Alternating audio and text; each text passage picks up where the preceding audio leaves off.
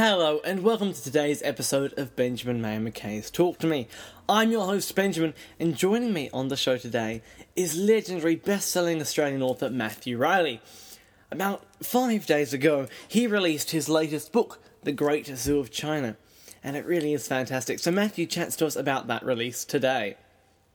And also, I'll be giving my normal DVD reviews thanks to Roadshow Entertainment and Madman Entertainment. And of course, I'll be checking out the latest feature films thanks to Palace Nova Cinemas. So, here's that interview with Matthew Reilly. Welcome to the show and thank you for joining me today. It's good to be here. Now, before we talk specifically about the Great Zoo of China, which is in stores today, who or what inspired you to become a writer? Oh, and funnily enough, it was Michael Crichton who inspired me to become a writer. I grew up reading Jurassic Park and Rising Sun, and these were books that I just couldn't put down. And I thought, that's the kind of book I want to read, but I want it to be even bigger, even faster, even more entertaining. Uh, then I read Tom Clancy, John Grisham, Jeffrey Archer, uh, all books that you just couldn't put down. Mm, and you certainly have achieved the, the bigger and more action packed status. Yeah, yeah. I, and I like to think I've really sort of forged my own individual, unique style. Absolutely. People know when they pick up a Matthew Reilly book exactly what to expect. that's right. That's right. Lots of destruction and carnage, and maybe a little bit of running and screaming. And some grapple hooks.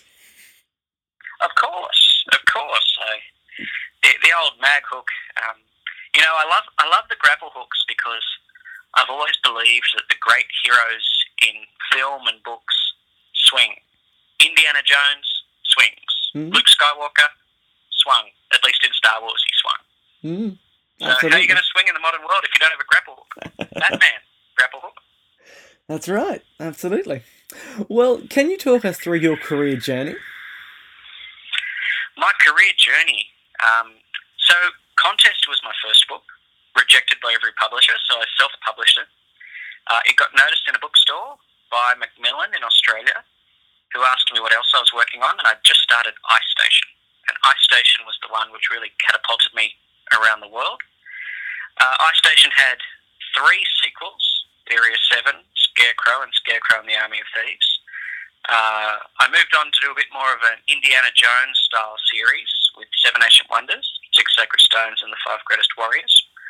Uh, and a few years ago, I decided to branch out into a, a historical fiction, historical thriller called The Tournament, uh, which has proved to be enormously popular with female readers. A lot of people think a Matthew Reilly book is more blokey, more boysy, but if you went to one of my signings, you'd you'd see that half of my readers, if not more than half, are women. And now I decided to go back to the monster movie roots that I had with Contest and do the Great Zoo of China. Mm. And that's, How's that in a nutshell? that's that's pretty good. And as you mentioned, you've covered a whole range of genres. So, what genre would you place the Great Zoo of China in? I would call it, I would place it firmly in the people running and screaming and trying not to get eaten by the giant creatures genre. um, which for me, which for me goes back to contest. Um, what other? There's often been sort of animals in the other books, but really, when it comes to running and screaming, contest and Great Zoo sort of share the same lineage. Uh, you know, I I like reading all kinds of books, but the main element I like in any book is it's got to be hard to put down. It has to just be a powerhouse of momentum. And so whether I write about a chess tournament in 1546 or whether I write about, you know, a zoo with dragons in it in the present day China, it's got to be just a relentless roller coaster ride. And do you think that's what makes people all over the world love your novels? Um, I, I do. I do. I, I think people enjoy uh, a story where the author just strap yourself in, hold on tight, and enjoy the ride. I also like to think that my books have a particular Australianness to them, in that I just don't take myself too seriously. Um, you know, even even with, with Great Zoo, you know, in the in the, the summary of the story on the inside flap, uh, which I wrote, uh, it says, you know, the guests come to this zoo and they're told they'll be amazed and that nothing can go wrong. You know, of course it can't. You know, that sort of thing, I think that's particularly Australian. Uh, and I think that really comes out in the books and is one of the reasons people quite enjoy my stuff. Mm, absolutely. Now, in the Great Zoo of China, you have your first female lead. Do you think fans will connect with this new character? Uh, even um, even the handful of people who've already read the book, they've really responded to C.J. Cameron, uh, who is my first female lead. Uh, I just felt with a book like Great Zoo, you know, where you are in this sort of uh, large environment with lots of dangerous creatures, it can all get a bit blokey. And I loved having the female perspective uh, in the heroine, C.J. Cameron, and she's definitely, you know, born out of the Ripley mold from the Alien movies. She is a she's a woman you want to cheer for, and when she has to, she gets down and dirty and kicks butt. Um, I also liked it because there's a crucial scene in the book where she befriends, know, one of the dragons, which is the creatures in the Great Zoo, and I had I, in my research I had discovered that some animals in in zoos around the world respond to female handlers rather than males.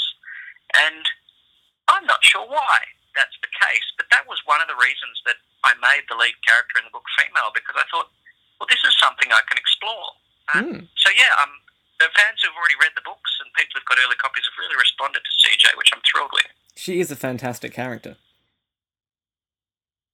I'm sorry, what was that? Oh, I just said she really is a fantastic character. Yeah, oh, th- thank you, thank you. Um, you know, as an author as well, I just have to try new things myself. I've had lots of very strong male lead characters with Scarecrow and with Jack West Jr.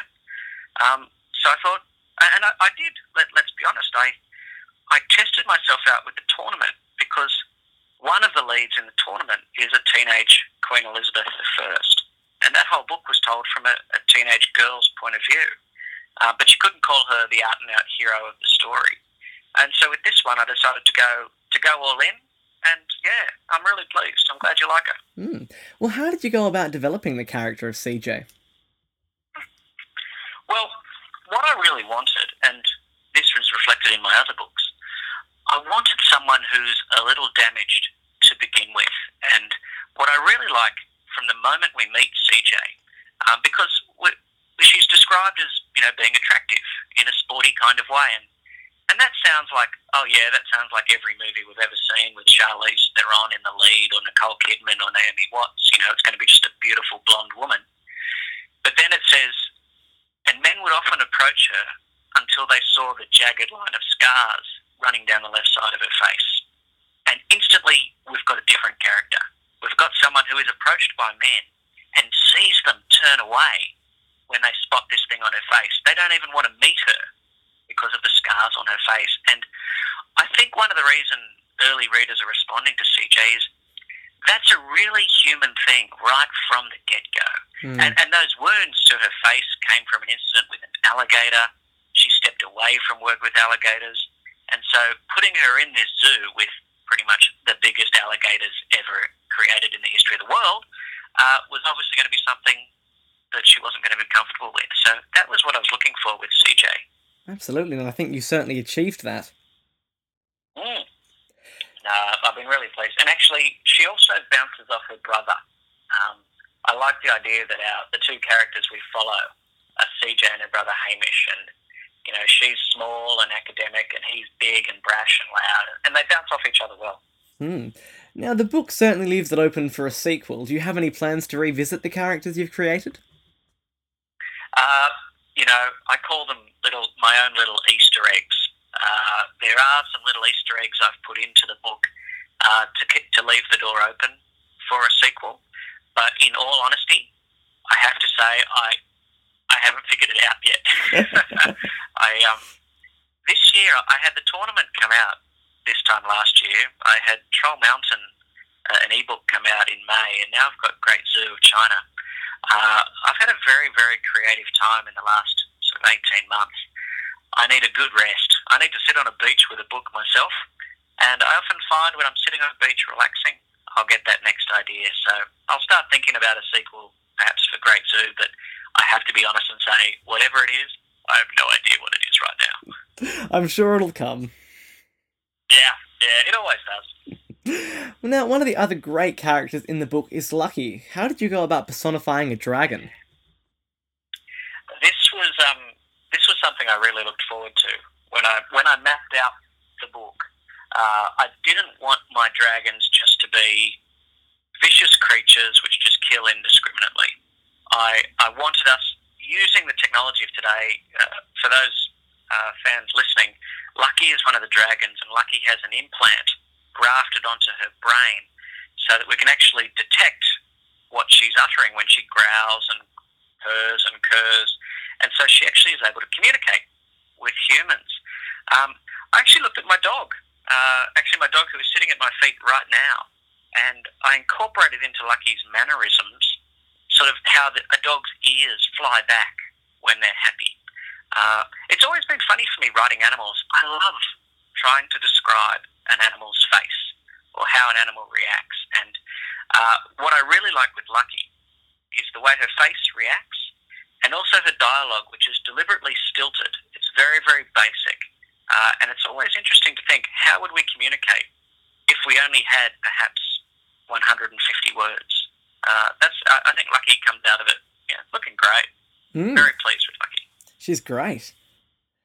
Now, how did you go about developing the book from the idea to the final novel? Uh, one of the, I had the idea back in 2003 of having a zoo with dragons in it. Uh, I'd stumbled upon a dragon museum in Europe, and I thought, what if you had a zoo with dragons? I couldn't figure out who would build it. And watching China develop over the last 10 years, suddenly I realized this wasn't science fiction or fantasy. I could do this in the present day. And if I did it with China, I could also really thread in some geopolitics and, and, and, and really bring readers' attention to the society that exists in China. But the main thing I wanted to do as I was developing the story was I wanted to make my dragons absolutely ruthlessly real. I didn't want dragons like in a Disney movie, you know, with a with a horse's or a donkey's head and a fat sort of belly. I wanted dragons which were, if a dragon was real, what would it look like? And I thought it'd be reptilian, it'd be lean, it'd be mean. The muscles on its wings would be strong. Uh, and so when you see the descriptions of the dragons uh, in the Great Zoo of China, I want you to be thinking of an animal that really could have existed, not some sort of cartoon dragon. So much of my research went into looking at real animals like great white sharks, saltwater crocodiles, and trying, in my own mind, to describe them. Mm. Now, one of the other things that a Matthew Reilly novel is known for is the detailed maps at the start of certain passages. Do you do those yourself? Uh, I do. Uh, I do them, and especially say with Great Zoo, there's a, a nice big map at the very start in the end papers of the book. I do that map, and then we hand it off to a professional artist who just does it a little bit more nicely. But uh, believe it or not, when I'm writing these books, I need to see the environment. So I actually didn't start writing uh, Great Zoo until I myself had finished the drawing of the zoo. So I wanted to see you know, the mountain in the middle with the revolving restaurant on top. I wanted to see the double decker cable cars, you know, going around 300 feet off the ground. So, yep, there are diagrams. And in actual fact, in Great Zoo, as you, you'll have seen, uh, perhaps to my own peril, I have some diagrams in there which show a screen which shows each dragon as a moving symbol. Mm. Uh, that I, I've never seen that in a book before. And that was something which I really had to pay close attention to because, you know, once a dragon dies, then that little symbol has to stay in the same spot for the rest of the book. And I was always on the illustrator's back saying, You can't move that dragon, he's dead, he has to stay right there. So a lot of detail goes into those maps. A lot of detail goes into the maps. Um, I'm one of my readers. I'm the kind of person who likes reading this book, and I'm into the detail. And if I get a little detail wrong on one of those maps, my fans will let me know within three days of the book's release. So I'm on it really closely. Absolutely. Now, this has been one of your fastest releases ever, seeing we had Troll Mountain early in the year and tournament last year. Does this mean we might be seeing a new Matthew Reilly novel every year? Uh, alas, no. I am utterly exhausted right now, so it's definitely going to be two years to the next one. It just so happened that, um, believe it, I'd had tournament ready to go, and I had actually already written Troll Mountain, and we just felt it was a good time to, to release it. Uh, so it's just been a busy year, but no, I, I, I, I can't sustain that sort of schedule. Um, ultimately, I think my fans will wait two years for the next book and get a good one rather than have me try to churn out something every year and lose the quality. Mm, mm, absolutely, that's definitely preferred. Mm. So, what's been your favourite novel to work on so far? Ah, oh, you know, with each book, I always try to make the next book better than the one that came before. So I'm always trying to do something different. Um, I loved the races in Hovercar Racer, uh, having all these tight finishes. Uh, I loved the aliens from Contest, and even with Great Zoo, just trying to figure out how to describe how a dragon moves. In actual fact, the thing I had the most fun with in Great Zoo was coming up with six different species of dragons and giving them names like Green River Dragon, eastern grey dragons, red-bellied black dragons, yellow jacket, and all of those names, and especially Australians will will see, a red-bellied black snake is a kind of snake, an eastern grey is a kind of kangaroo, a yellow jacket is a kind of wasp, and so I've used names which people will be a little familiar with, and they're instantly recognisable. Yellow jacket, red-bellied black. You can you can picture a red-bellied black dragon straight away mm. because it's got a red belly and it's black. Um, and that was, I, I really enjoyed writing about a, a mythical creature. Uh, like I did back with Seven Wonders, creating the Hanging Gardens of Babylon. When you're writing about something mythical, there are no rules. The world is your oyster. It's all about imagination. So uh, it's hard to pick one book being more fun than the other because I had fun writing all of them. No, I can understand that.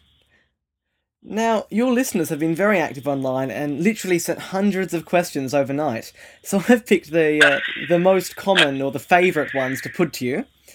Um, and the, the first one uh, is how many movie props do you own? How many movie props do I own?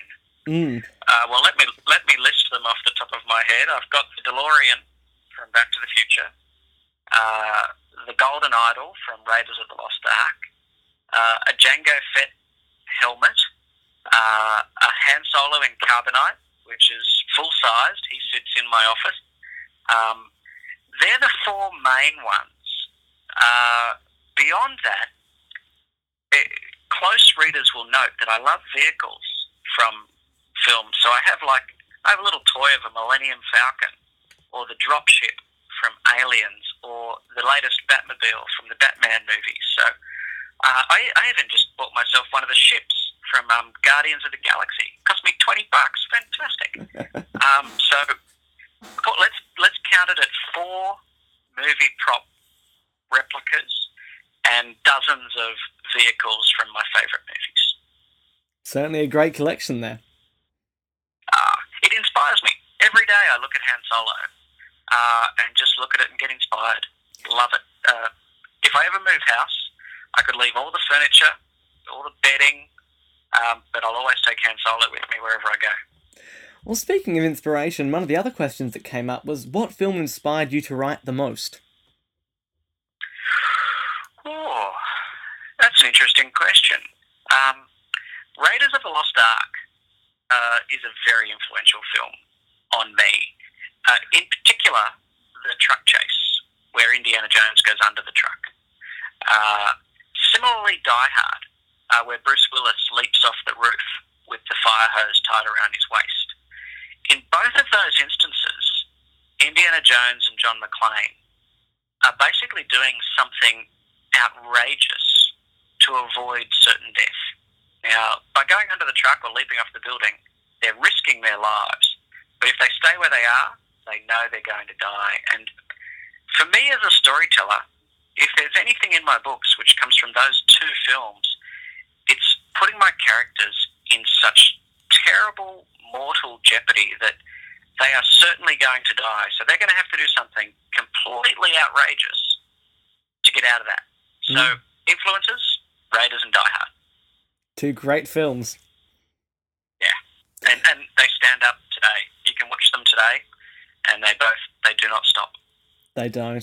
Now, I'm sure you must get this one a lot, but is there any progress on getting a movie or TV series made around any of your novels or characters? Uh, I do get this a lot, and I've really tried. Paramount Pictures bought Ice Station, Disney bought Hovercar Racer, the ABC network in America tried to do a TV show of Seven Wonders. None of them have got to shooting. Um, they've all gone through various screenwriters.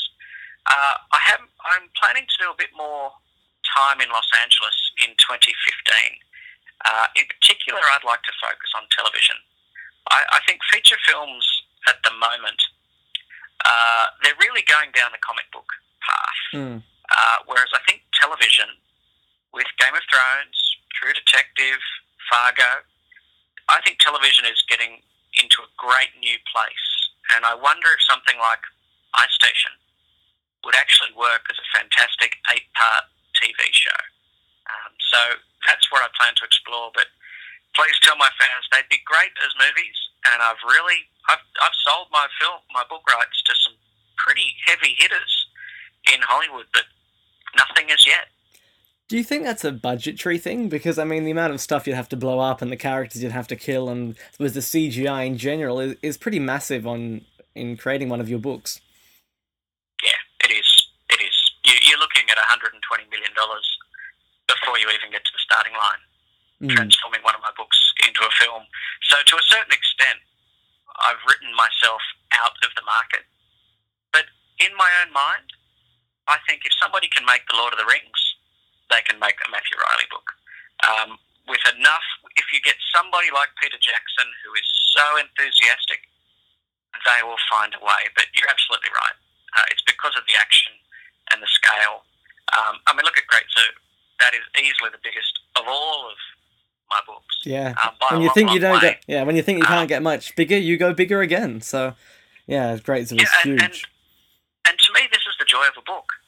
Um, the limit of my budget is the limit of my imagination, and every reader is going to picture the dragons and the zoo in, in their own mind, in their own way. Um, a movie sometimes sort of settles the issue, and uh, uh, if somebody can do it with the bucks, that'd be fantastic. But I have to keep going and writing the next book. If I'd stopped writing, I'd still be waiting for Ice Station to be made, and that deal was done back in the early 2000s. Mm, it's been a long time. Well, our, Yeah. our final listener question is Will Troll Mountain ever be released as a physical novel? Absolutely. Uh, it will be. Uh, Troll Mountain, uh, my publisher, Macmillan, was very keen to try something as an ebook only. And I was sitting with them and I said, Well, I actually wrote this short book called Troll Mountain. Why don't we give that a try? And, and they were thrilled to give it a try as an ebook only, but it will come out as a hard copy book. Uh, I make no promises, but I'm thinking next year is a very good bet. Wonderful. Now, how would you say the writing industry has changed since you first became involved in it? Oh, that's a good question. There's a long answer to that, and I'll try and give the short answer. Um, I my books now sell in ebook form, in home delivery form uh, through the likes of Amazon or Booktopia.com.au, and in bookstores.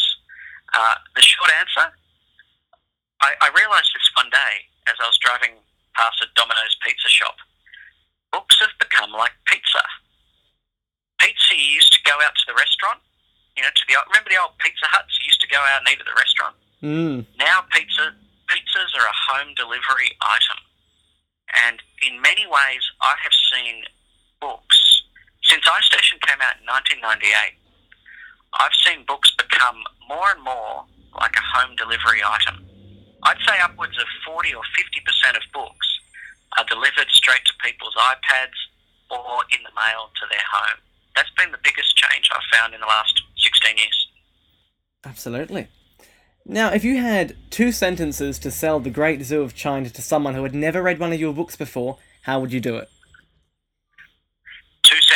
Two sentences. Uh, in present day China, the Chinese government has created a zoo filled with dragons. Full stop. Death, destruction, and an absolute rampage of action follows. Enjoy. I think that's a go. wonderful summary.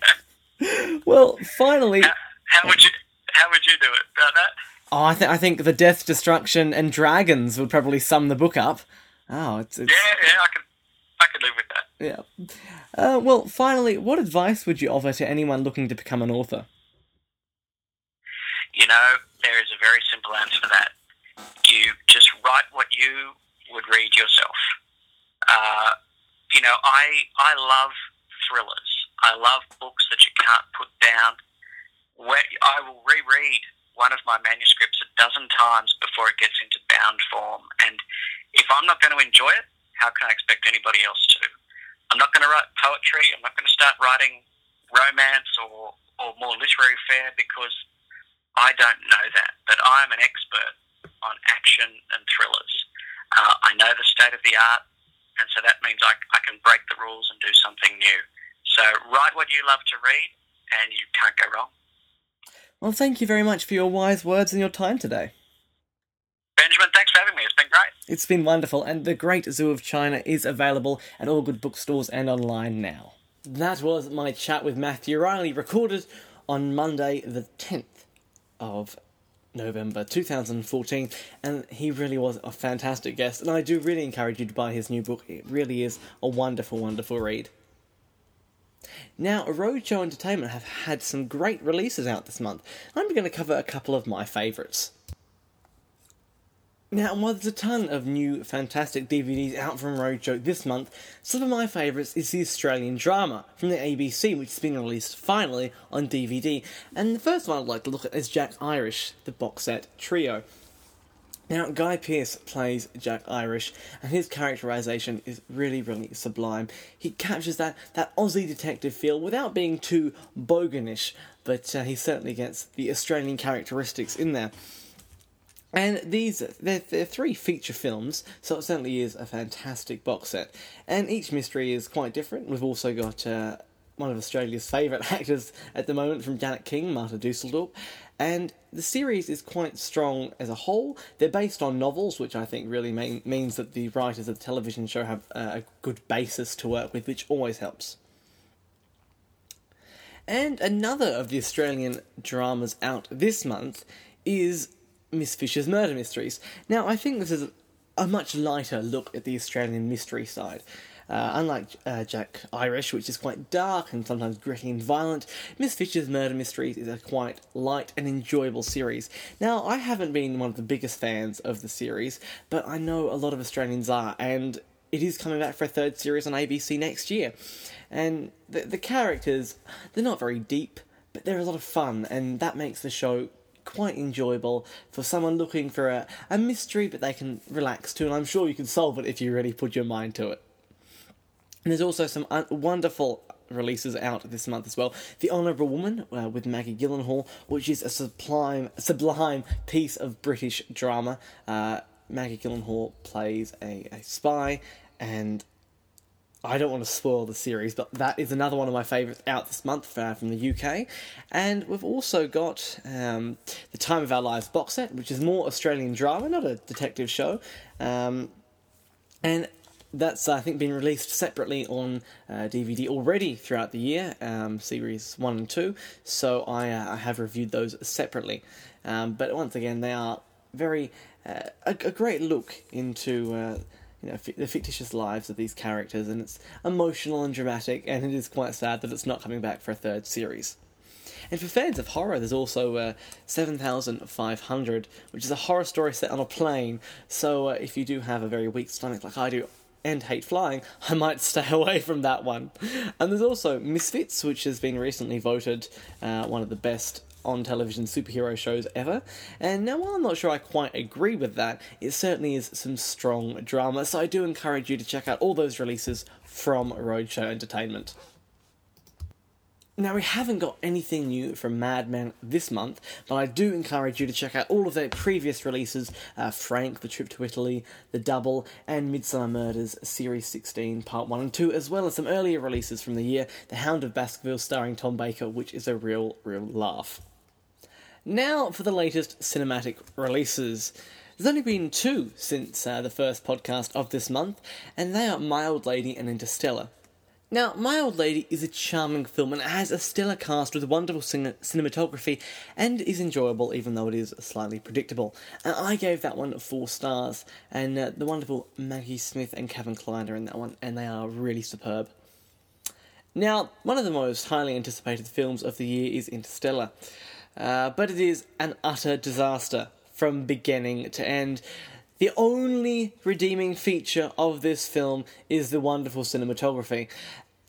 And it doesn't make it worth the 171 minutes of your life that you won't get back. So uh, I'm not encouraging anyone to go see this, and I gave it half a star, which is one of my lowest ratings of the year, but it really is an utter disaster. And don't forget to check out all of the supporters of this show Roadshow Entertainment, Madman Entertainment, as well as Palace Nova Cinemas and the wonderful Mad Zombie Collectibles. I've been your host, Benjamin Mayer McKay, and you can join me next month when I chat to American actor Ed Amatrudo, who is currently playing Glenn Goodman in the very popular series Nashville. So join us for that chat, and that's going to be wonderful. That'll be the first podcast in December. I look forward to seeing you all next month. I've been your host, Benjamin Mayer McKay. See you next time.